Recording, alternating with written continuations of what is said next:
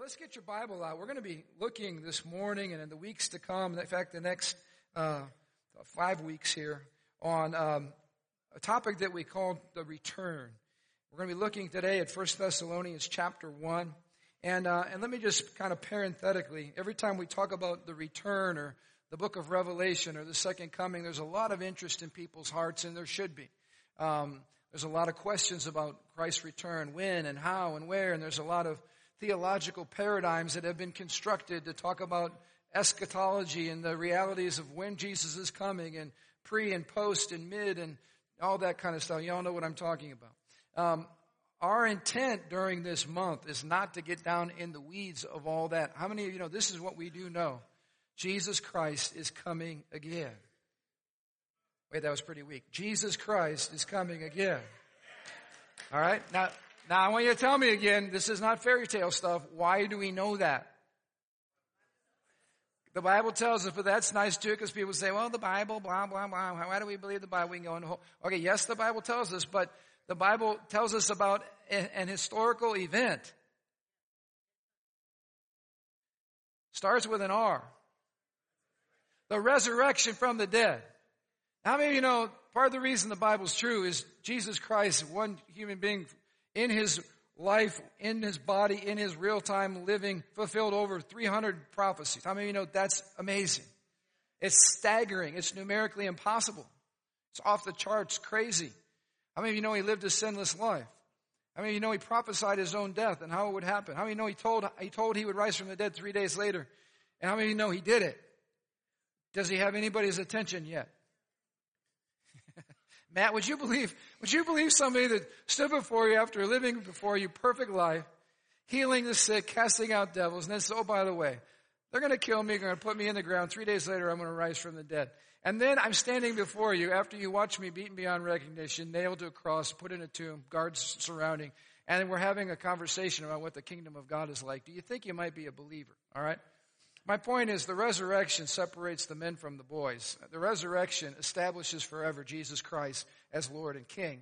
And if you believe that Jesus was true regarding the resurrection from the dead, how many of you know you need to believe what he said about everything else? And he also said, as sure as I rose from the dead, I'm coming back. So we need to be prepared for his coming. And you know, we ended last week on our series on finishing well we ended by focusing on the finish line. What was the finish line that Paul uh, put before Timothy? He said, in light of Christ's second coming, in light of the fact that God is going to judge the living and the dead, this is how you ought to live. So guess what? We haven't moved the finish line. The finish line is still there. And, and the return of Christ represents the end of our earthly finish lines. Amen? You might be young, you might be old, but when Christ returns, it represents the end of your race. How many of you know we don't know exactly when that is coming, but we all could agree, I want to be ready. How about you? And there are certain things in chapter one here where Paul is giving a picture of what a healthy church looks like in light of the return of Jesus. What is a healthy church doing? What is a healthy church culture uh, in light of the second coming? All right, so let's take a look there. And it starts off in verse 1, if you'll follow along with me starts off in verse 1 by giving a great definition of what the church is. It says here, we're writing to the church in Thessalonica, to you who belong. Everybody say belong. You who belong to God the Father and the Lord Jesus Christ. You know, church isn't brick and mortar. Church isn't putting in your membership card or whatever. Church isn't trying to show up every now and then so pastor doesn't get on your case or you don't backslide or whatever. I mean, you know, church is about belonging. It's about being born again. It's about being brought in relationship with God and sharing that relationship with a family. And so let me give you another, this is extra, alright? But if you're, if you hear candidates say, oh yeah, yeah, I, oh I'm a Christian just like you. Here's the question that, that you get them with. Oh really? Who's your pastor? Oh, that is such a good question. Kevin, we've been talking, you, you had a guy that said to you, Oh yeah, yeah. I go to um uh that church over there on the corner of uh yeah yeah that that yeah that church there yeah. Who, who's your pastor? Uh yeah. You know what? I think they got a new pastor over there. My pastor is, I think they got a new pastor over there that I don't have a clue about. How many of you know that candidate is lying?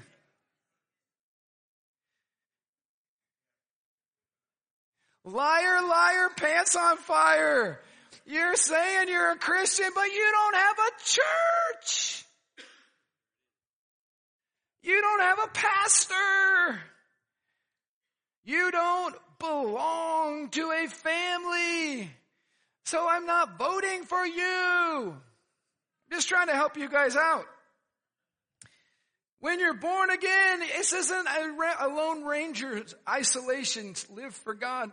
Who's he writing to here? He's writing to the church. He's writing to everybody gathered together to worship Jesus in this city. How many of you know all Paul's letters are not personal devotional letters? They're letters written to people in relationship to each other and to God in the local church. Don't listen to what your culture tells you. You can go sit out on your golf cart and have an encounter with God. oh, I just, I look at tulips and I feel spiritual. Who cares? You look at tulips and you feel spiritual. That's not the church. That's not who Paul's writing to. He's not writing to tulip stairs or, you know, laying out in the field. I feel so close to God when I lay out in this cow pasture by myself. That's great. But you need to get in relationship with people who love you and who know you and who can help you. All right, I got to get off that track. But anyway, we're, the church is called out from the world. We're called together and we're called for a divine purpose, a mission from God. How many of you know the church is important to the Lord Jesus Christ?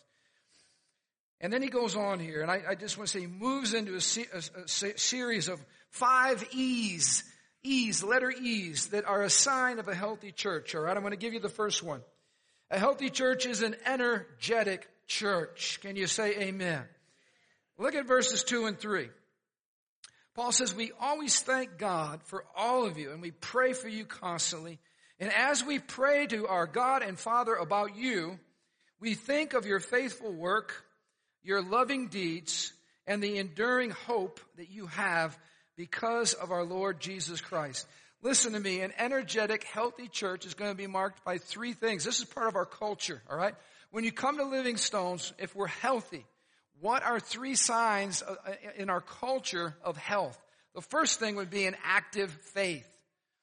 Active faith, saving faith, real faith, authentic faith, which means, how many you know, you find out that your faith is active and real when you face challenges in life that everybody else faces. Amen?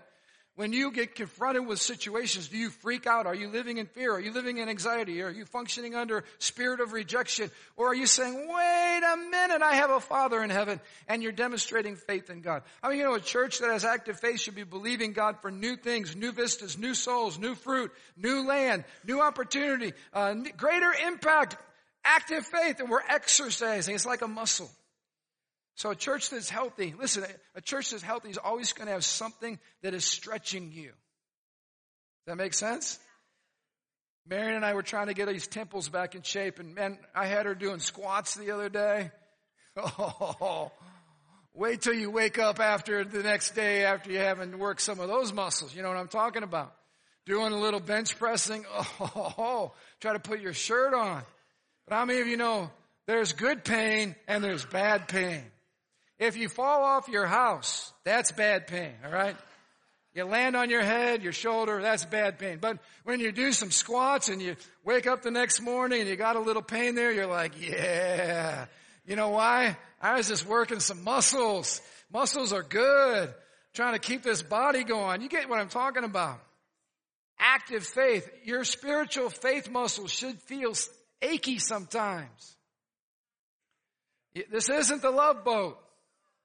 It's a battleship. I mean, you know, we fight the good fight of faith. After you fight, sometimes you're like, wow, my cheek hurts. Yeah, because you just got punched, dude. That's why your cheek hurts. You were in a fight.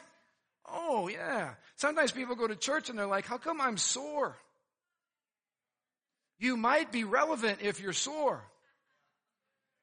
It means you might have gotten in a spat this week with the enemy.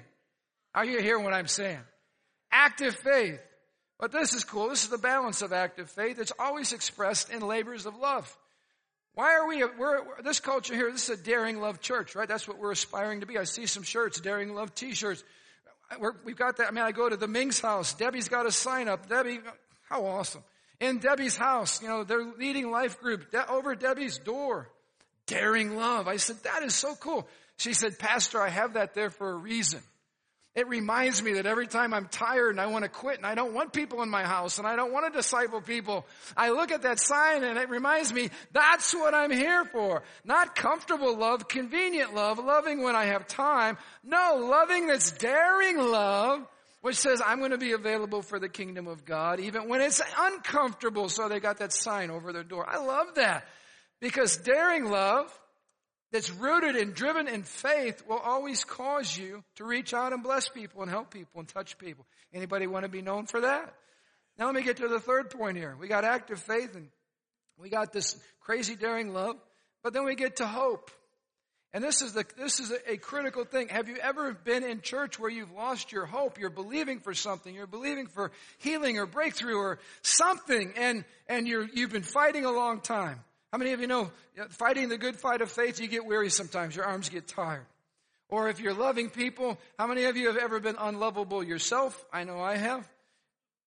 How many of you have ever tried to love somebody that's like a porcupine or a blowfish? You get close to them, they don't let you near, you know? It's not fun loving blowfish porcupines.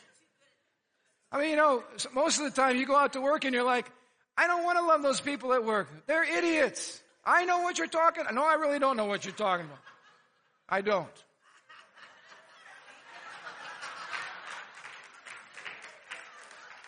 We don't have any idiots around here that I, I, lo- I love everybody I work, but I'm trying to feel your pain is what I'm trying to tell you, right? Sometimes we're, we're living in a fallen world. I get tired loving people that don't want being loved back or that don't love me back. Forget you. No, we're not allowed to do forget you. That's not part of the equation. What we need is hope. It's the hope that all of our love and all of our acts of faith are not in vain. That as we keep loving and keep reaching out and keep obeying and keep trusting God and keep doing what we're called to do, there is an expectation in our hearts that propels us to endure. It's called hope. If we're going to be healthy, we got to have those three things in abundance here. We're going to have faith in God. We're going to keep looking to Him. We're going to love well. And we're going to keep believing that those of you who have not yet received your full inheritance, we're going to keep fighting with you until you do. And when your hands are tired and you're weak and you feel like you can't go on, Jay, how many times have we hugged and encouraged each other? Come on, that's what the body of Christ is for. When you're like, my gosh, I tried to love and I got spewed back on. I got vomited back on. I tried to do the right thing and look what happened. Hey, let's wipe the vomit off you, hose you down, put some, you know, perfume on, whatever, and we're going to send you back and love again. Because that's the nature of the gospel. This is an energetic church. We're going to do stuff for the kingdom. Amen. We're going to touch people. All right, which leads me to my second point. It's an elect church. E-L-E-C-T. So you are going, oh, pastor, are you going to go there in the deepest theological waters of all scripture? Well, just a little bit, but it's in the Bible. How many of you know, uh, the Bible speaks many, many times. In fact, Paul opens his letters and re- refers to believers as the elect of God, those chosen and called and loved by God. And it's no different here. Look in verse 4. We know, dear brothers and sisters, that God loves you and has chosen you to be his own people. I love it. Here's another example. We could have many examples of this language in the Bible. Ephesians chapter 1 verses 4 and 5. Go ahead and look on the screen with me says, even before God made the world, He loved us and He chose us in Christ to be holy and without fault in His eyes. God decided, this is me, God decided in advance to adopt us into His own family by bringing us to Himself through Jesus Christ. This is what He wanted to do and it gave Him great pleasure. The only point I want to make here is that part of what get, fuels us in being uh, driven by faith and driven by hope and driven by love is the knowledge that we didn't think of all this and we didn't start this and we're not responsible for this. God is. This gives me a great sense of comfort. I'm saved because of God. I love God because of God. I am forgiven because of God. I have a passion in my heart for God because of God. I'm here with all of you and you're here with me because of God. This is no accident. Living Stones is here because it was God's idea. It wasn't our idea. It was God's idea. God apprehended my mom and dad. How many of you know when you understand that what you're doing, you didn't initiate, you're just participating with the God who did, it gives you crazy love, faith, and hope. I'm going to say that again. I am not doing what I am doing out of my own initiative. I am a man that's been apprehended. How about you? I am on assignment. How about you? I'm part of a bigger plan. How about you? I'm part of a kingdom that can never be destroyed. How about you? I'm part of a winning team with God. How about you? I know where I'm going.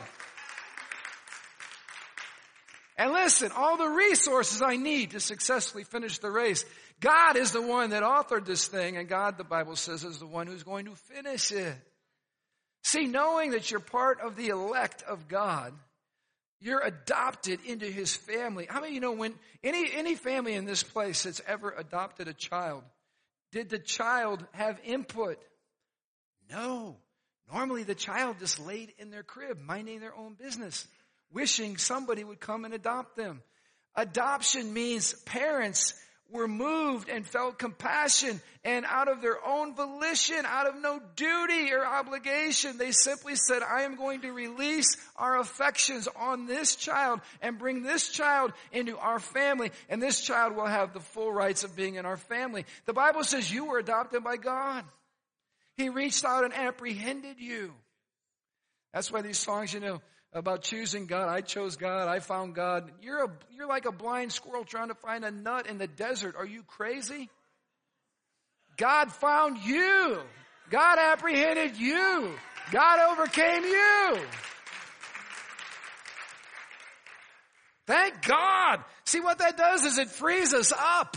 This isn't our, we're not pushing something here we're trying to get to move. We're part of a movement that God started. You understand the theological implications of this? You can either try to live your Christian life as best as you can, try, try, try, try, try, try, try, or just jump on a wave of what God is doing and follow and, and move with the sovereign creator of the universe. That's the my choice right there, alright?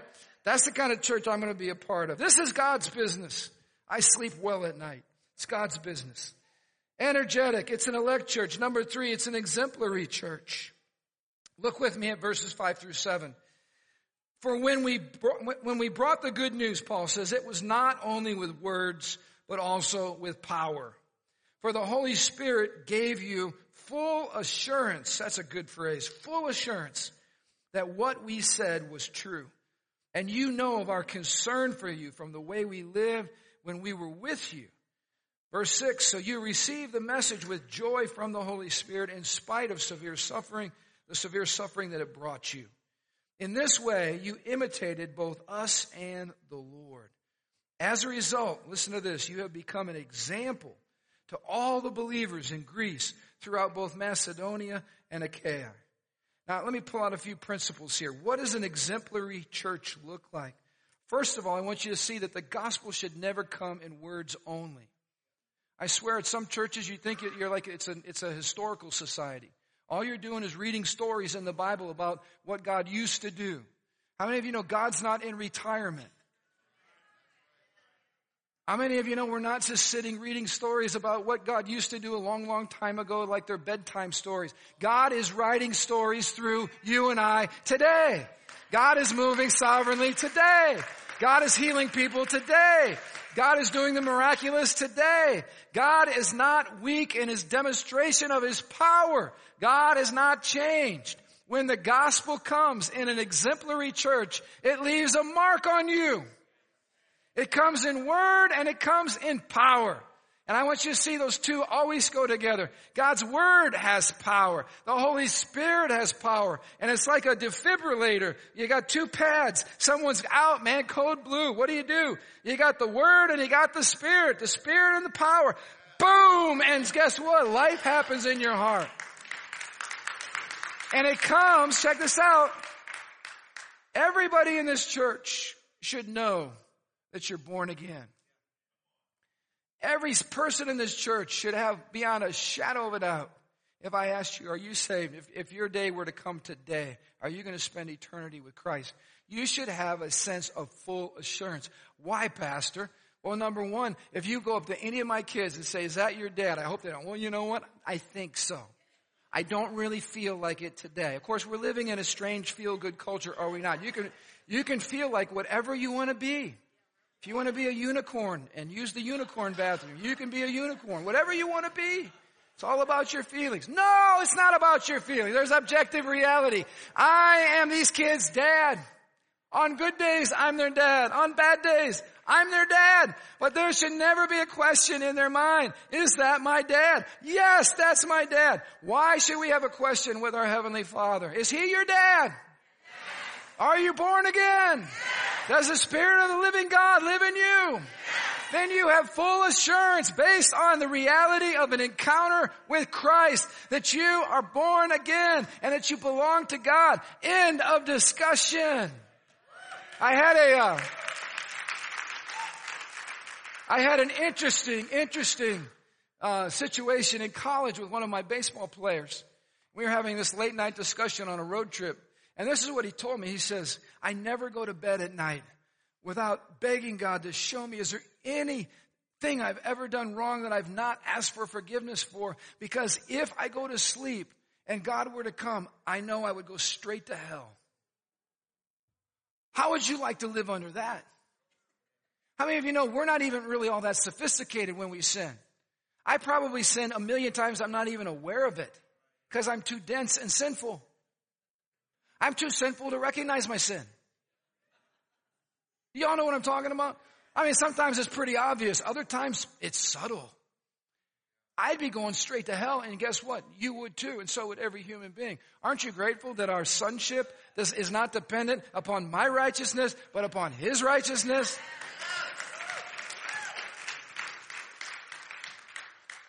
So there needs to be full assurance. And how do we have full assurance? How do we know that we're really born again? Listen, there's one key word. It's called change. change. I used to be a liar. Now I'm not. I used to be selfish. It was all about me. Now I'm not. I used to be greedy. Now I'm generous. This makes sense? I used to be nasty. Now I'm kind. I used to be fearful. Now I walk in faith. How do you know you're saved? Look in the stinking mirror. Or better yet, ask a close friend. Because we're so self-deceived, are we not? No, we're not that pretty. Ask your wife. Ask your kids. They'll tell you the truth. You see, when we're born again, God brings the assurance because at the core of our being, everything gets turned upside down and inside out. And we begin to have new desires, new affections for the Lord. What else is exemplary about this church? Notice their lives. Paul says our lives were marked by love and authenticity. He said that they saw that the concern that they had, they saw the way that they lived. How many of you want to be a church where people look at us and they say, you know, those people living stones, they're authentic. You know, when you see them out there, they're not different from what they are in here. I've heard Christians say, you know, I know I don't want to put a Living Stones license plate on my car. Think about it. That's because the devil's behind your wheel when you pull out of the church parking lot.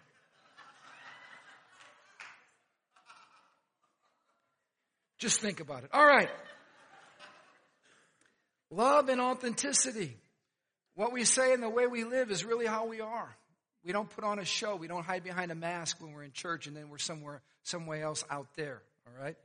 Love and authenticity. How about this one? Joy in the midst of suffering. I mean, you know, there's suffering because of stupidity and sin, and we've all been guilty of that. I've heard people say, oh, my life is so miserable. Well, then you get talking about, well, tell me about your life. Well, no wonder your life is miserable. You're living in disobedience with God, and the devil's beating your brains out. Of course your life is miserable. Stop it! Stop living that way. I mean, you know, obedience is a good thing. But you know, how many of you know there's suffering we go through because we're obedient? And the Bible says, rejoice when that happens in your life. Rejoice. Man, that is awesome. Like Jesus went through that. Yeah, I get to be counted worthy. Yeah, that's what it's talking about here. They, they received the message and the message brought them suffering. Isn't that amazing? And yet they received it with joy. You know, we go to places in the world where when the message comes, it's the message of good news, of great joy for all peoples. That's the gospel. But it comes with great attack attached to it because of the culture and because people there hate God and hate the gospel. But they mar- their lives were marked with great joy because of Jesus Christ. All right, I'm moving on here. You guys are talking way too much. All right. Notice here they had an imitation of godly leadership. Paul says, be followers of me as I follow Christ. And it says here they imitated both us and the Lord. How many of you want to get to a place of spiritual maturity when you can actually turn to a younger believer and say, hang out with me, hang out with me, watch the way I live, watch how I treat my wife, watch how I parent, watch how I live for God, and I promise you, you'll have the same fruit. I mean, that's a good deal. How many of you, when you're young in the Lord, would like to have somebody take you under their wing that could say, follow me as I follow Christ? That's not arrogance. That's called spiritual maturity. And how many of you know, again, it takes maturity to be able to say, hey, I want to submit my life to that person because I have much to learn from them and I want to glean from them as they're following Christ. That's also smart. This thing of rebelliousness, no one's going to tell me what to do. That's not part of an exemplary church. You got to get plugged in. You got to you got to let people minister. You got to let people into your world. You got to get help. You got to learn. Uh, none of us knows it all. Amen. So find people that are walking in certain ways that you say, I want to I want to learn how to live like that, and and follow them and learn from them. And this is what I love. They were examples throughout an entire region and throughout the world. This word, word example in the Greek is an amazing word. It means to strike repeatedly. And the picture here is of a stamp that is being struck into a die. How many of you know when you, when you form a die, whenever, whenever you take that and you hammer that into it, leaves the same mark everywhere you hammer it, you know, everywhere you pound it, all right? It's, it's, it, it's leaving an impression. And the, the idea here behind this word is that we're literally becoming a figure, a copy a pattern or the word that I like is a template. This church was a template.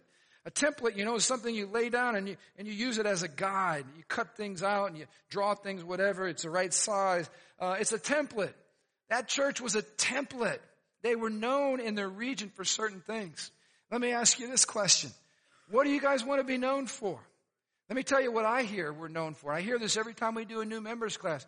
I hear this. You know, I love Living Stones because I love the worship. It's intense and it's passionate and it's real.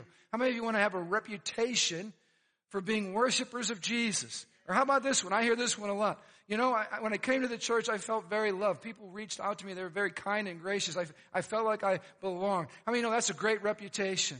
Or how about this one? You know, I'm, i was desperate. My body was broken. I needed healing. I had a serious situation I was facing and I needed help. And I heard that this church has a reputation for the power of God, that God actually moves and heals people in that church. Or how about this? I was impre- oppressed by the enemy. My mind was tormented. I haven't been able to shake depression. But I heard that if I go to that church and I am with those people, I can get delivered from whatever it is that's oppressing me. Or how about this? You know, I love the young people over at that church. The way they love God and the fellowship that they have and the, the way that they're uh, engaged in their community. I want to go to that church because I want my young people to be a part of that church. Or how about our children's ministry and the passion that they're having in worshiping God? Not just coloring uh, in the lines, but having an encounter with God as children. Uh, what do you want to be known for, church? Listen.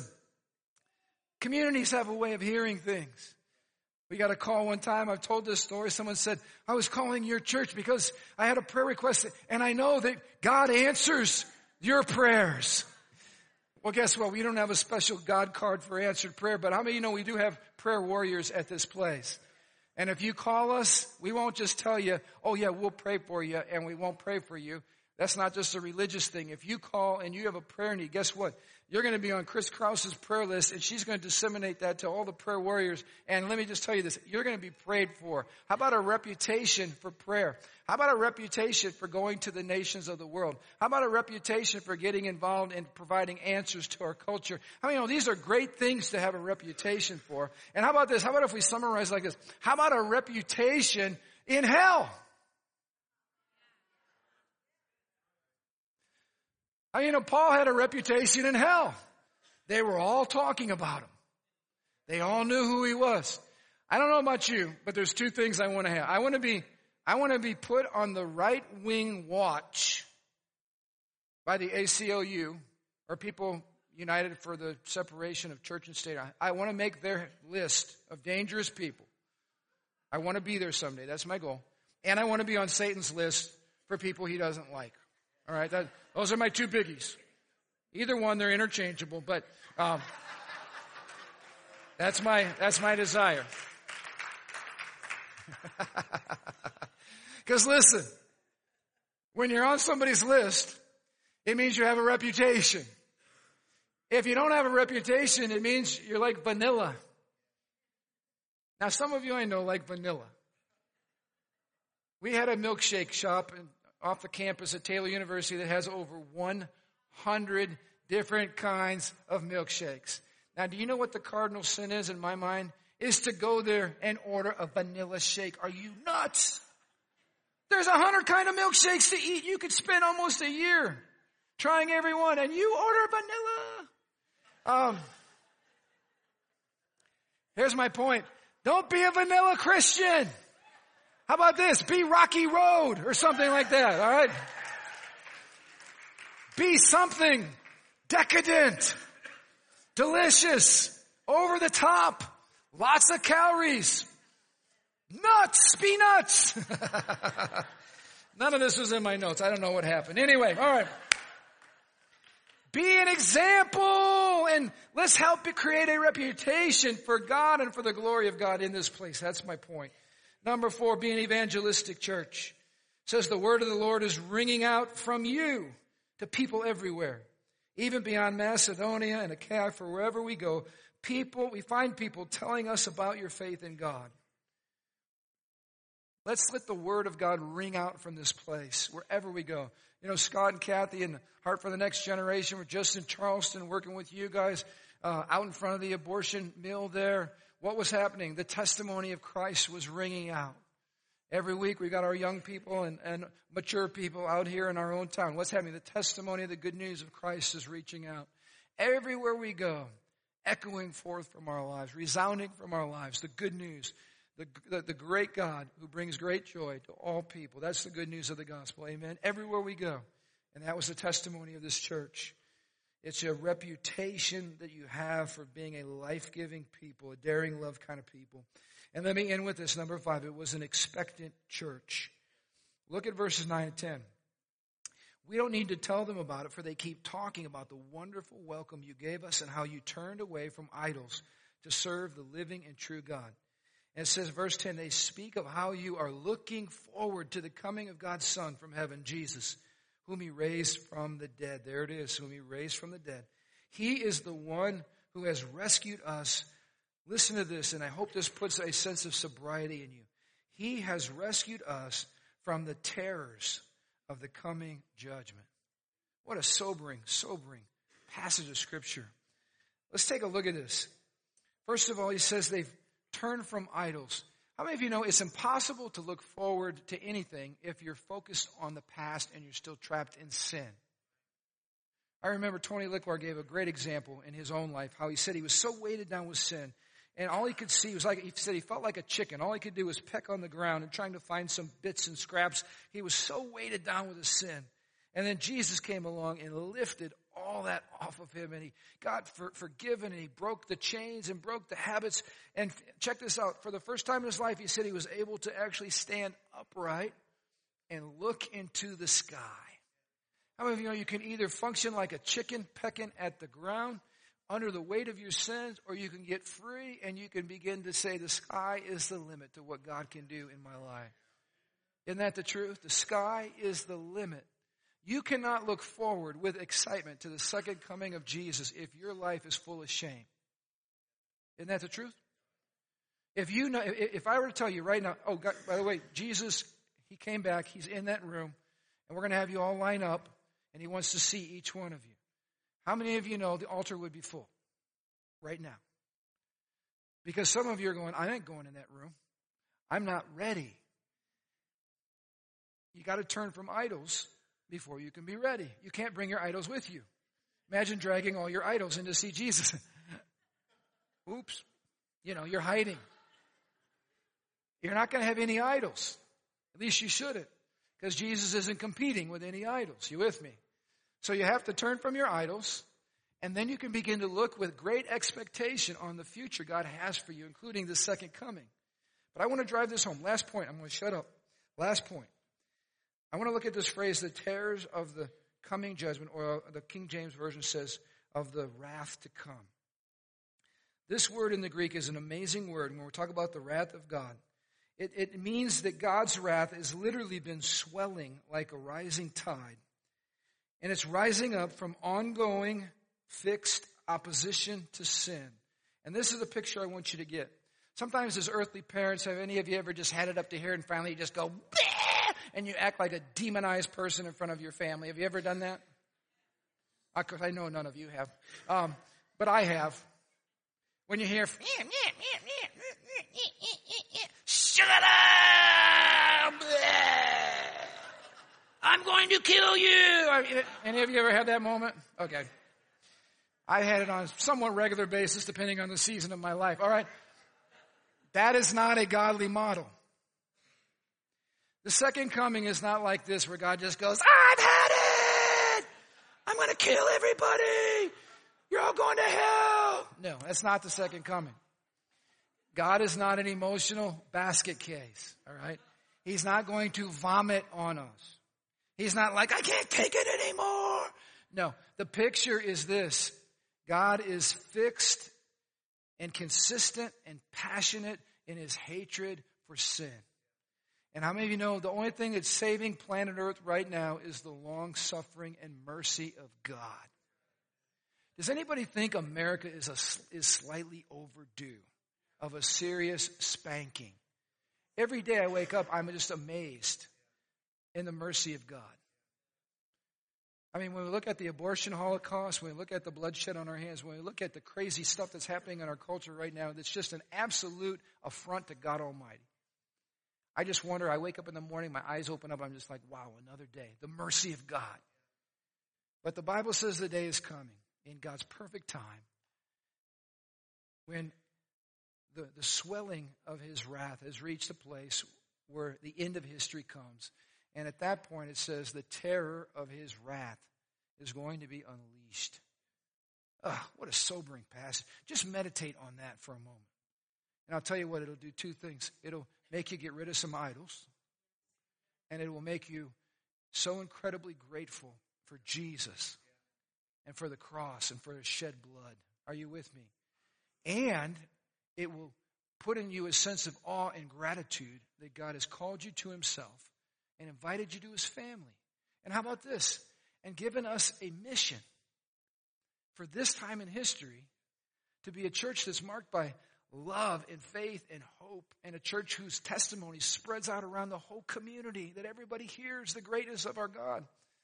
And in the midst of sometimes chaos, we can still be happy. See, I'm a happy guy. I'm not, I don't read the newspaper and go, oh, oh, the Antichrist has got to be around the corner. Oh, oh, oh. No, I don't do that. I don't do that. God is on his throne. God is moving history according to his purpose. It's his story, history, his story. And he's in charge. I'm with him. He wins. I win. He's happy. I'm happy. He's going to take care of all the bad guys. I'm cool with that. I'm going to stay joyful in the midst of suffering. I'm going to stay confident and full of hope and, and full of expectation. And guess what? I'm going to keep dishing out the love. Because you know what? He dished out that love for me. Amen? And I'm going to be a happy warrior. I'm not going to sit back though and just say, man, I'm waiting. I ain't moving till he comes. Nope, not going to do that. We're going to build stuff. We're going to reach people. We're going to expand our influence for the glory of God. We're going to go to more nations. We're going to be involved in more campaigns. We're going to love more broken, hurting people locally. We're going to see ministries spring up. Who knows what God wants to do? We're going to be furiously busy until He comes. Amen? But He is coming. And the good news is when He comes, we'll stop being busy. I'm putting my shovel down. I'm taking off my boxing gloves. No, I'm not punching anybody.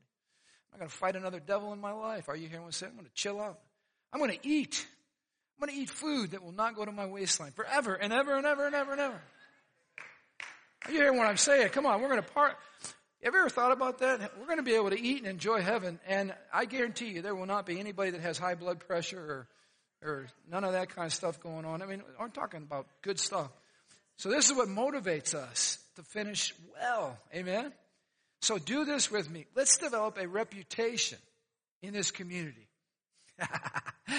Let's develop a reputation, a kingdom reputation for loving well, for touching as many people as we can, and for seeing the greatness of God displayed through a bunch of people who are just waiting with great anticipation for when He comes and brings an end to human history as we know it. Amen? A couple of things. Greg came up to me today. Was you said two years ago, Greg? Two years ago, this season, he was diagnosed with serious, serious cancer. And you know what? God healed him, and he's free. And he, but he remembers. Um, I know there's some serious prayer requests. We got people battling uh, bad diagnoses. You know, maybe accurate diagnoses on one level, but they're not good reports. People that need healing. Please come up. If you're here today, and I, and the question that I asked you about assurance and knowing that you're saved, if you don't know, but you want to know, you can leave here today and know that you're a son or daughter of the Most High God. Come on up. We want to pray for you, all right? If anybody has any kind of prayer need, that's why we're here. We're here to love you, to encourage you, to stand with you. So we'll have our leadership team. In fact, if you guys want to make your way up here, I want, to, I want you all to stand to your feet and we're going to pray. Love you guys. Great being your pastor, and I love having you part of our family here. Let's make a name for Jesus through our radical love and faith and hope, all right? Lord, thanks for this church here. Thank you for bringing us together, God. It's your doing. Thank you for the, for the influence that you're building and the impact that you're extending from this place. And God, we pray for some of the things in front of us. We pray for the primary on, on uh, Thursday, or on Tuesday rather. Lord, we know it's important. We know that lots at stake. So we don't look to them as Savior, but we look to you. But we also pr- pray and ask you that you'd give us godly leadership in this nation once again. Lord, we ask you to Bless us as we leave this place today and as we take the gospel out, that we would be authentic lovers of Jesus, that we'd share, we'd touch, we'd encourage, we'd, we'd bring the good news of the gospel everywhere we go. And Lord, I pray that you would capture the hearts of those who are yours even here this morning. So those that maybe have never bowed their knee, but Lord, this is their Sunday. This is, this is their time. This is, you're reaching out and grabbing them and saying, today is the day. Lord, we pray for salvation to continue to spring up through our lives and in this place at all the gatherings, Lord. We pray for salvation. We pray that this church will be a great well of hope for everybody in this region and for the nations of the world that you allow us to touch. Lord, we love you. We honor you. We give you praise now. We ask you to bless our, our week. Use us mightily. In Jesus' name we pray. And everybody said. Amen.